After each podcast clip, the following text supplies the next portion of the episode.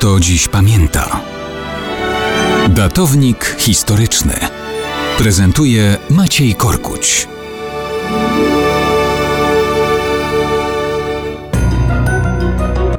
Mało kto dziś pamięta, że 16 maja 1871 roku zmienił się wystrój placu Vendôme w Paryżu. Kiedyś ponoć był tam pałac księcia Vendôme. Nazwa miała zostać, pałac zniknął. Na przełomie XVII i XVIII wieku wytyczono tam ośmiokątny plac, na którym miał stanąć konny pomnik króla słońca Ludwika XIV. Pomnik stanął, ale rewolucja szybko zmieniła wystrój placu. Pomnik został zniszczony.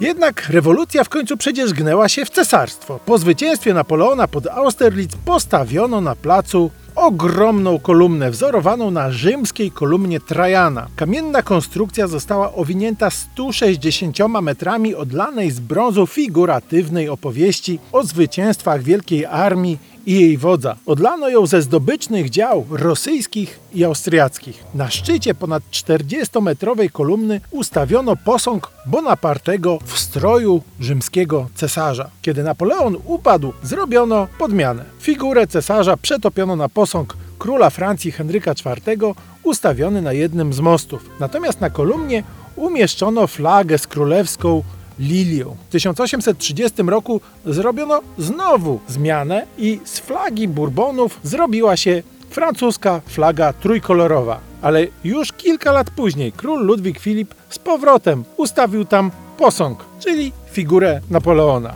Tyle, że nie był on już w stroju cesarza rzymskiego, ale w mundurze i w kapeluszu. Po kolejnych 30 latach cesarz Napoleon III uznał, że musi być jednak Napoleon Bonaparte w stroju rzymskim. Podmieniono go, ale już kilka lat później, 16 maja właśnie 1871 roku, cała kolumna została zwalona przez komunę paryską jako symbol brutalnej siły i fałszywej chwały, jak to określono. Runęła przy aplauzie gawiedzi, więc plac zmienił wystrój, ale jak się okazało, znowu tylko na chwilę. Komunę paryską zdławiono, a trzecia republika kolumnę w całości odbudowała. I znowu z Napoleonem. Tym razem, tak jak na początku, w stroju Cezara na szczycie. Rzymska kolumna Trajana, raz postawiona, jak stała, tak stoi prawie już tysiąc lat. A ta paryska pojawia się, znika. Trudno za tym tak naprawdę nadążyć.